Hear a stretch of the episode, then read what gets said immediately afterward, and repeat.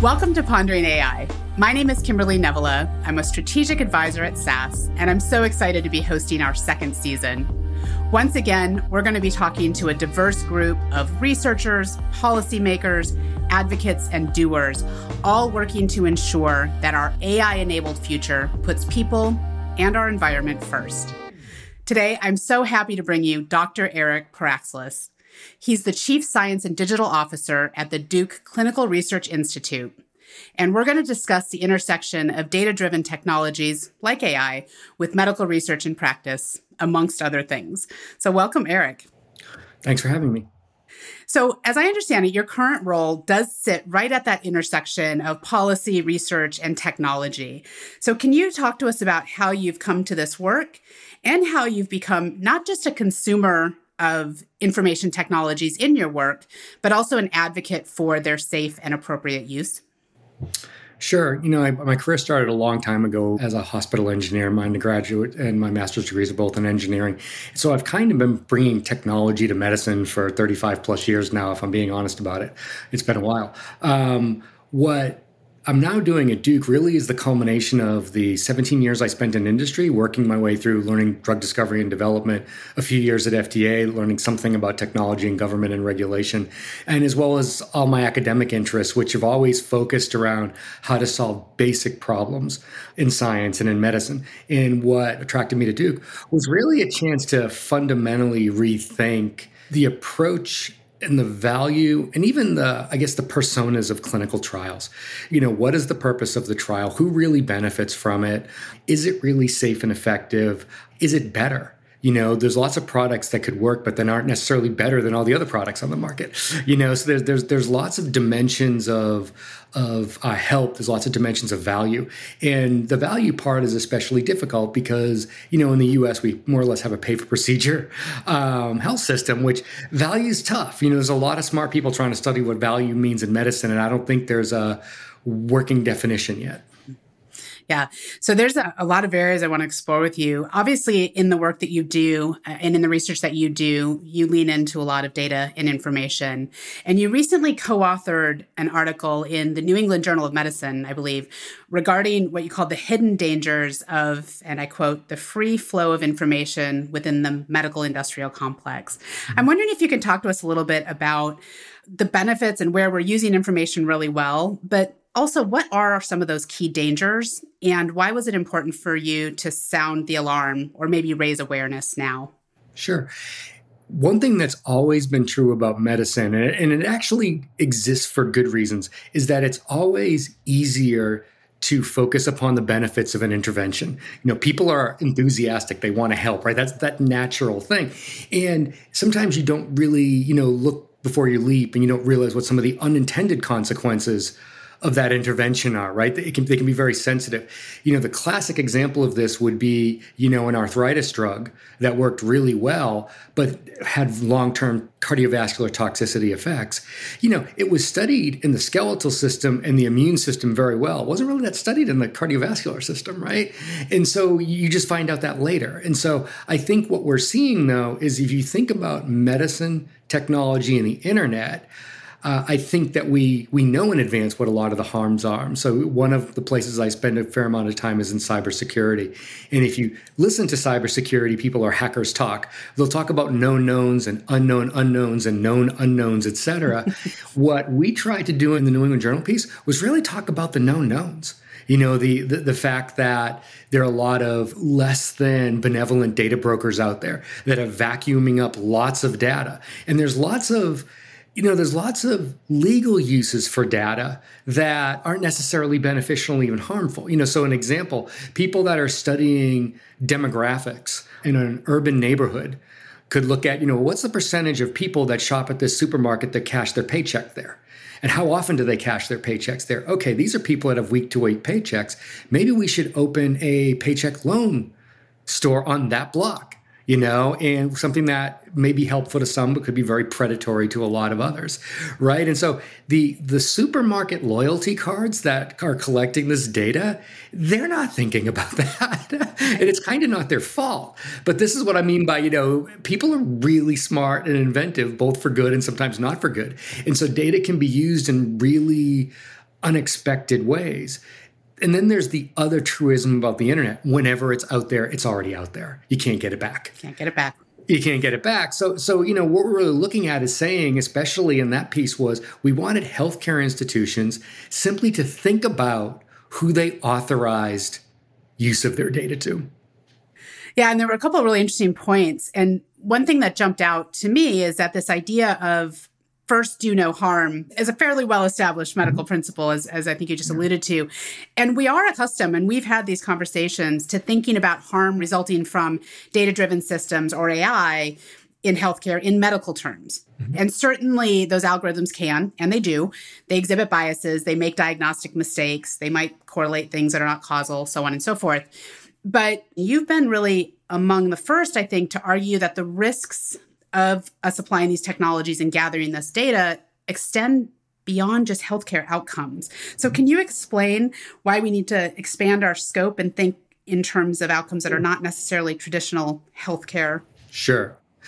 You know, first of all, if you think about healthcare data, it's actually a somewhat unique an arbitrary slice. If you look at my EHR record, you'll see I broke my leg snowboarding at 53 years old, and you'd say, well, maybe this guy's not that bright. I don't know. You know what was going on, right? Or he's very adventurous. Right? But you get these really weird episodic pieces of your life, and it's almost always private, right? And, you know, let's look at something like, you know, pediatrics, or let's look at something like domestic violence or something like that, where there's a lot in people's health records that's personal. I mean, we saw, you know, and this isn't new if you think to HIV in the 80s and how difficult that situation was for people. They didn't want to keep their HIV status secret, but they were worried about losing their jobs.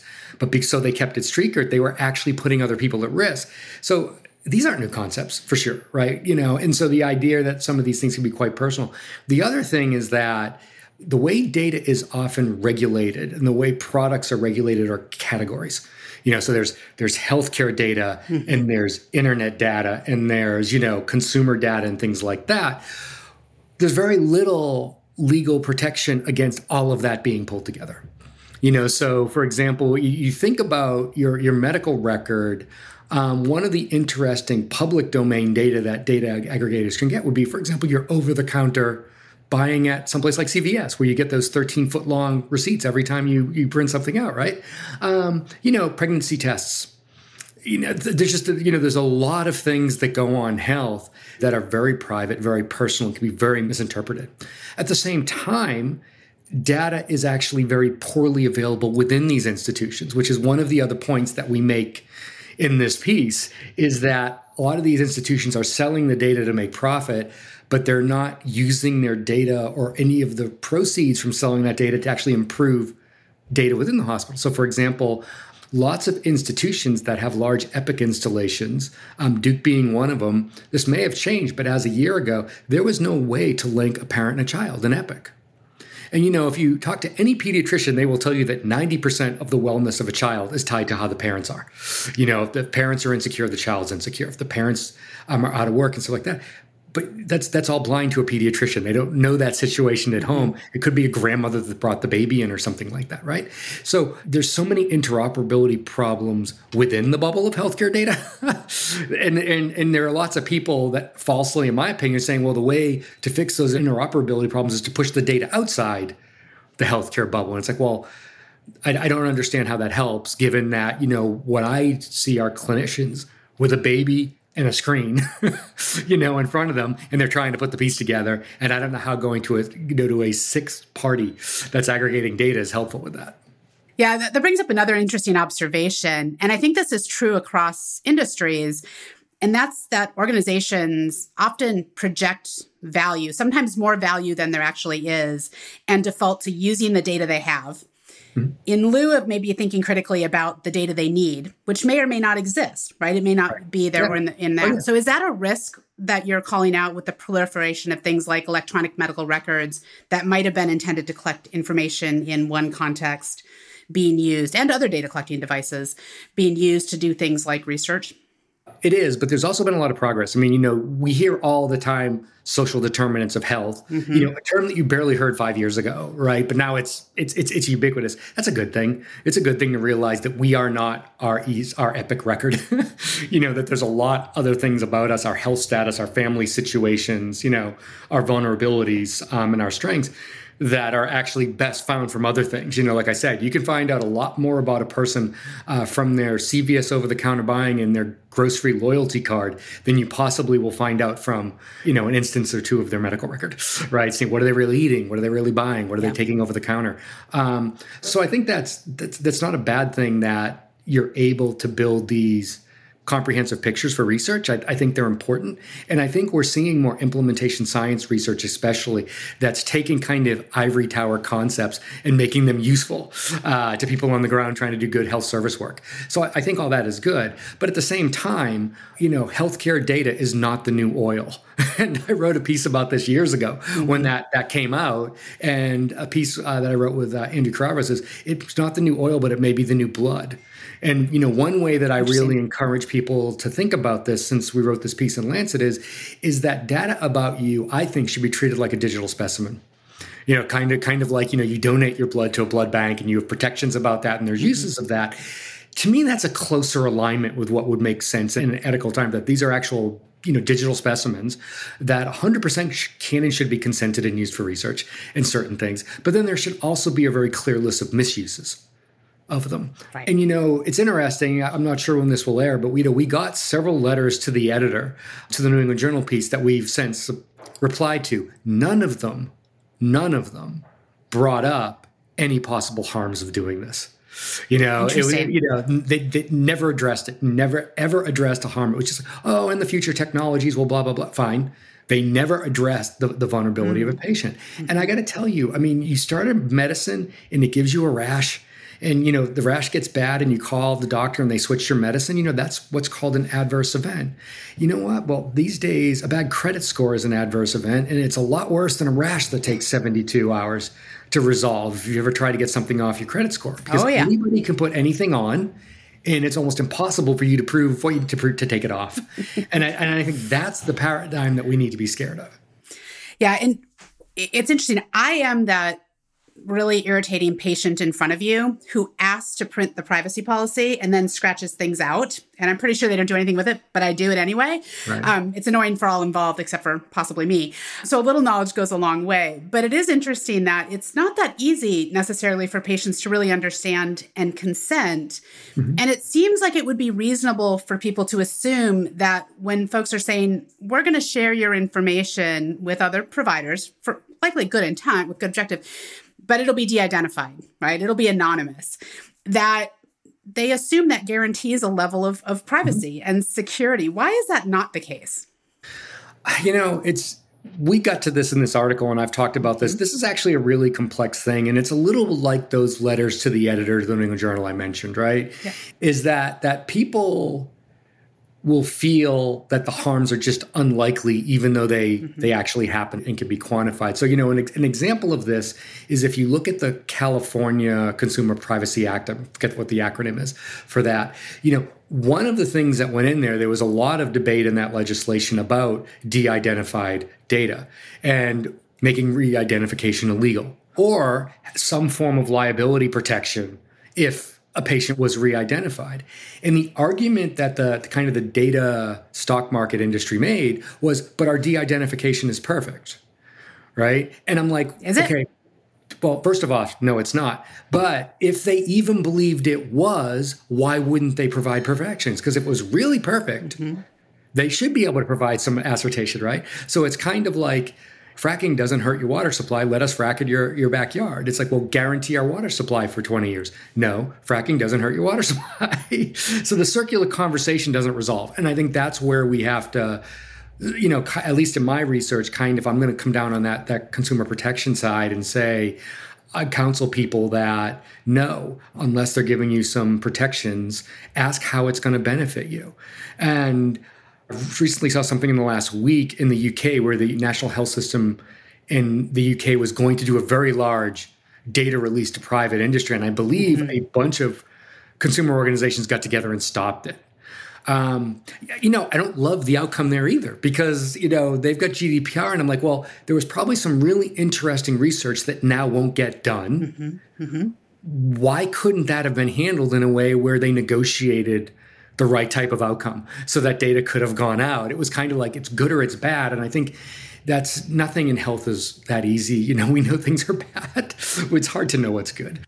So the other thing I had read that it was interesting around anonymized information is you notice that this sort of idea of anonymization mm-hmm. or, de-identifying is not a panacea, even when the data seems to be good, even if it was perfect, because using anonymized data doesn't always lead, you said, to high quality research. So there's other things that happen. What are some of those other implications when we're leaning into or depending on just anonymized or de-identified data? Yeah. So first of all, the way a lot of these anonymization schemes work, they work by stripping out certain amounts of information. So the imperfection there is that even though you've taken some of that information out, that same information may be available somewhere else, like a supermarket loyalty card. And it would allow people to then reconstruct the data sets, right? So that's where it's imperfect. Now, what that also does, though, and, we saw this early in COVID with several high-profile paper retractions from really top-tier journals, is that people that are aggregating these data sets may be misaligning things that they're aggregating. Large instances of Epic probably have 40 or 50 different versions of hemoglobin listed in their system. And, Amy Abernathy, who's brilliant, right? And people know who Amy is currently now at Verily. She has a great quote where she said, you never really know a data set until you work with it. Yeah. Right? And I'm like, okay, well, then how do you know if 20 data sets were linked based on some anonymization, tokenization scheme that you're actually comparing apples to apples or even apples to fruit when it comes down to it? So I think, so I think there needs to be work done on that. I don't think that's a reason not to do it. What my understanding is there are researchers right now that are doing that type of research. Then they're taking the full data sets and just seeing what it would be like. So there's quality issues. The other thing is that in general, anonymized data research is not governed by institutional review boards. Right? So real simple, it's anonymized, huge gap, right? So this is interesting because we have the propensity, or what I've observed is a propensity for people to believe that because some of these technologies are new or the techniques are new, the mechanisms to govern that technology also has to be new. But healthcare does have a rich ecosystem of safeguards from things like the FDA and CDC all the way down to institutional review boards. Should we or could we be leveraging these more? I think when it comes to regulation, the more that you can make things similar, the less you're going to hinder innovation. It's one of these things where I think if you look at things like the Google Brain and some of the things Facebook did, I actually believe those might have been interesting studies. I just wish they had gone to an IRB, gotten the right approvals and ran it. They would have saved themselves a scandal and the world might have benefited from the research. It's like, you know what? It's 6 weeks. Just do it. So for those that aren't familiar with the concept of an IRB, because I think that does exist in other industries under different names, what is it and what is it intended to address? Sure. So institutional review boards for human subject research are basically multi-stakeholder, multidisciplinary groups of people whose job it is to establish that research is ethical, legal, and all of those things. And, ethical sounds like it's soft, but in medicine, it's actually kind of not soft, right? So for example, are the people doing the research qualified to do the research? Have all measures been taken to protect the subjects of that research from harm, right? Is everybody licensed? Is the facility licensed? Is there a valid statistical plan? So that if the research comes out, they won't misdo something because we see that happening, right? I mean, it's kind of fascinating because I just turned 55 last week and I've been doing science for 35 years and I don't know if I'm supposed to eat an egg. Because at least 30 times in my life, eggs have been good or bad. That's right. So I don't know if I eat them anyway. But, you don't know if you're going to eat an egg. And I think the idea of IRBs is that you can't have that. You can't have do this, don't do that, do this, don't do that. Mm-hmm. And so it's built, of course, to protect the institution. That's why they call it an institution. But they really are about protecting the subjects. Ethics, legal review, clinical review, engineering review, all the different disciplines that need to say this is a good study are there. So if you're an independent person trying to do health data research and you want to prospectively collect data, you can absolutely go to like an IRB, like Western IRB, and they'll walk you through how you get an IRB approval. Or you can go to the IRB and they'll say, you get an IRB exemption and you don't need an IRB. That's the hook. They always say you can have an exemption when you're anonymizing the data, right? So again, it's a little bit like a parlor game that people aren't doing it because they're saying it's unnecessary, but they're not proving it's unnecessary. That's interesting. And so in some ways, we're sidestepping the issue entirely. And again, I can't imagine that it's a lack of caring.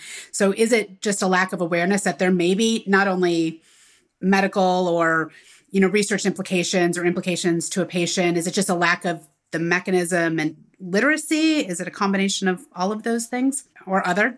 Yeah, having been involved in this type of thing and patient security for so long, the way I view it is that when something bad happens, it's almost always a mistake, but there actually are a few real bad guys out there. Mm-hmm. And so that's kind of the way I look at it, right? That most of these things exist and most of these measures need to exist to keep people from making well-intentioned mistakes. But there are some very, very predatory, I mean, look at cyber threat in this country right now. This is another thing that those letters to the editor didn't adjust. We've seen this since our election last November.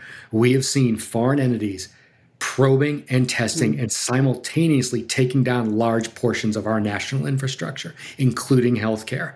We're in a warm war, if not a hot war, cyber war right now internationally. And this industry is acting like that's not happening when it comes to what they're doing. So I would look at it and say, so in cybersecurity, we talk about attack surface, right? It's all the different ways someone can get it. By aggregating these massive data sets outside the institutional protections, you're setting up huge targets for misuse. Mm-hmm.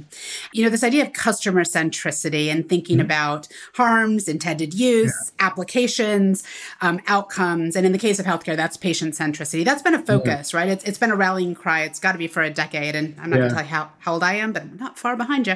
Yeah. Is that easier said than done in this realm? I actually think it's easier said than done in every realm. And it's not the best of intentions. I mean, what is it? The Henry Ford thing? If I listened to my customers, I'd be making faster horses. Yeah. Right? It's that today in some ways. But at the same time, I do think that it is moved a lot in medicine where you're seeing that a lot of these institutions have patient advisory councils and things like that they can bring their idea. We're going to do this big deal with Google. What do you think of it? One of the things you most often will hear is, that institution had a large patient advisory council and didn't use it before they did that data deal. And that's kind of self-inflicted. So I do think it's getting better. I also think that people are far more shrewd consumers about this stuff than we think they are, right? I mean, I think most people that have significant online activity have made conscious decisions about it, meaning that they've chosen to be very, very closed down and very hidden and very private, or they assume none of it's safe anyway, so they've been very open. I'm not sure which is scarier, honestly. I had a banker once that told me he actually used his social security number as his password and everything because he said it's the thing about me that's probably everybody knows, which isn't the right way to do it. But there's, but I think when it comes to healthcare, they don't necessarily know the harms if they're not denied employment, and I think where this comes down is, the concept of privacy is really challenging, right? Because as I often write about privacy, I actually don't believe that privacy in and of itself is that important. It really doesn't do anything for you, right? It's really like the absent from harm. What I think we need to do is possibly follow the Genetic Information Non-Discrimination Act, GINA, which isn't a privacy law, it's a non-discrimination law. Okay, interesting. So when the human genome came out and everybody was all about how the genome was going to transform health, regulators and lawmakers were very smart. And they said, we're not going to hinder the use of this data. We're going to tell you what you can't do with it. And in some ways, that's what I almost think would be a great solution for what we're seeing other parts of healthcare data. Make the bad things illegal and people won't do them. And then it matters a little bit less that your privacy doesn't exist. So while we work to shift some of those perspectives in the landscape, are there discrete steps that we can take as patients or as organizations working with this data or as advocates to increase the safety and security, I don't know if those are the right words really, of these technologies and the associated data?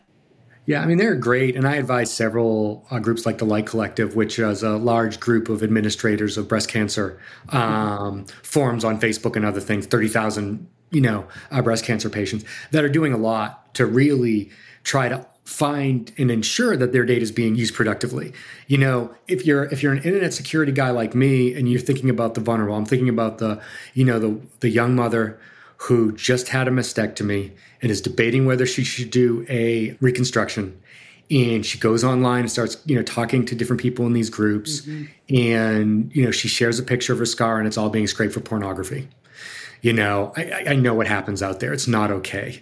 It causes real harm to people. And then that ends up somehow that, pops up on something when an employer is looking at her profile. Mm-hmm. Right. And it's like, you can't get it back. So I think education is really important. Without saying they should shut the internet down in some ways, right? You really have to. I think getting together is important. Working with your institutions, even what you said about scratching things out on the form. I bet you when you do that, everybody that touched that form remembers that you did it. Even if they didn't use it, they remember that you did it. And it left an impression, right? So yeah. I'm a big believer in all the small things and the big things. But I do think this idea of really pressing, I don't have any optimism about the U.S. coming up with a far more modern privacy law. But I do think we should be pressing for non-discrimination law. Yeah, that's an interesting perspective. And it'll be interesting to see how that really plays out over the next couple of years. And the other thing that I take away from those comments is that in the same way as in the retail realm, we've seen this merger. And I think most people are, although maybe not as many as we would expect, are aware of the integration between their offline and online, digital and retail, and some of that, that sort of merger of those digital and real life worlds. That we also need to be talking more about healthcare also being in part of this bigger ecosystem. It's not just in the privacy of your doctor's office anymore, just staying within that office and that. And I'm not sure we talk about that conceptually enough as well. We lean into the technologies, which I think is great. I'm a huge fan of telehealth, like a lot of people, but I do work with groups, like the National Institute for Domestic Violence and Mental Health, where we know that people that were only safe talking about being hurt at home don't have any place to talk about that when it's a telehealth session. Yeah. Things like that. So does that make telehealth bad? No, it doesn't. But you've got to look at these tools and say, okay, so what is the fallback? Do we need clinics or something where these people can go? Because now they're not safe and now they're dropping out of care. So all these technologies are great, but you've really got to look at it in aggregate and you got to look for those gaps. Not because they're any way intended to criticize the technology, but because if you don't address them, they eventually will hold the technology back. I never started in my career with an intent to actually be all that interested in privacy or security, but I had a lot of outlandish research ideas. And so over the time, I established expertise and authority so I could do cutting edge research safely. It's never wanted to go to law school and, any of that stuff. But it was a matter of that, that's what I wanted to do. So I became an expert in it. And I think that's the opportunity for people to do. People should lean in to this. People should lean in and say, look, this will be even better if we do this. And the folks that discounted or too focused on the fast buck, I think we have to assume they're a little bit dangerous. Yeah. So, we have these conversations and I always come back to this point too, that the folks we're having these discussions with, like yourselves, who raise these issues, who raise these concerns are actually, not the detractors, we're advocates. We see and believe in the power of these technologies. So to sort of end things on a forward-looking note, what emerging research or developments are you most excited to watch develop in this space over the next, The one that should be the simplest I'll end with is actually clinical trial participation. Can people be in a trial no matter where they work or live? Today they can't. It's primarily white men. It's primarily within a mile radius of some place like an MD Anderson, right, and stuff like that. And so that, that single mom, that young dad or something like that, the blogs that I did in health affairs as an example, I think we can change that. All the technology works. It's kind of there to do it. We need to innovate on how to do safety, right? Because that would be the one thing. How do you keep track of safety when you're not seeing the patient regularly or something like that. But if we can do it for the drugs that have known safety profiles first, right? I mean, so you've got to kind of chip away at things when it comes to regulation. Mm-hmm. You know, if you look at, everybody talks about real world evidence as being important in healthcare, and it is. If you look at where the FDA has accepted real world evidence instead of prospective data, it is for things like randomization of rare diseases where there simply aren't enough patients to randomize. Right. Right. So go to the hard things and solve a hard problem and make a point. And then, you know, the stuff will look easy after that. And so, I mean, for me, it's basics of equity, because I think if we can crack basic equity, we'll actually really invent better products. I mean, I was recently asked about, you know, how I talk to people about research, because there's a lot of people, especially now with misinformation and disinformation and lack of trust in research. And, you know, the simple way to say it is that if, you know, certain populations don't participate in research, they'll eventually have something prescribed for them without it ever have been tested in them by people that don't even know it was never tested in them, you know? So it ends up being kind of harmful long-term. Wow. Wow. You heard it here, folks. And we will certainly be following and watching Eric's work and those like him in the field. So thank you so much. I think that was an incredibly insightful look into these very complex interactions and considerations, you know, in that intersection between healthcare policy, research, and data-driven technologies. Thanks so much for having me. Next up, the discussion continues with Yona Welker. Yona is a tech explorer leaning into the future of learning, well-being, and human-centered innovation. They think differently, and they're going to raise our awareness about the importance of neurodiversity, why inclusion is not enough, and the role of social AI. You're not going to want to miss this thought-provoking discussion, so subscribe now to Pondering AI in your favorite podcatcher.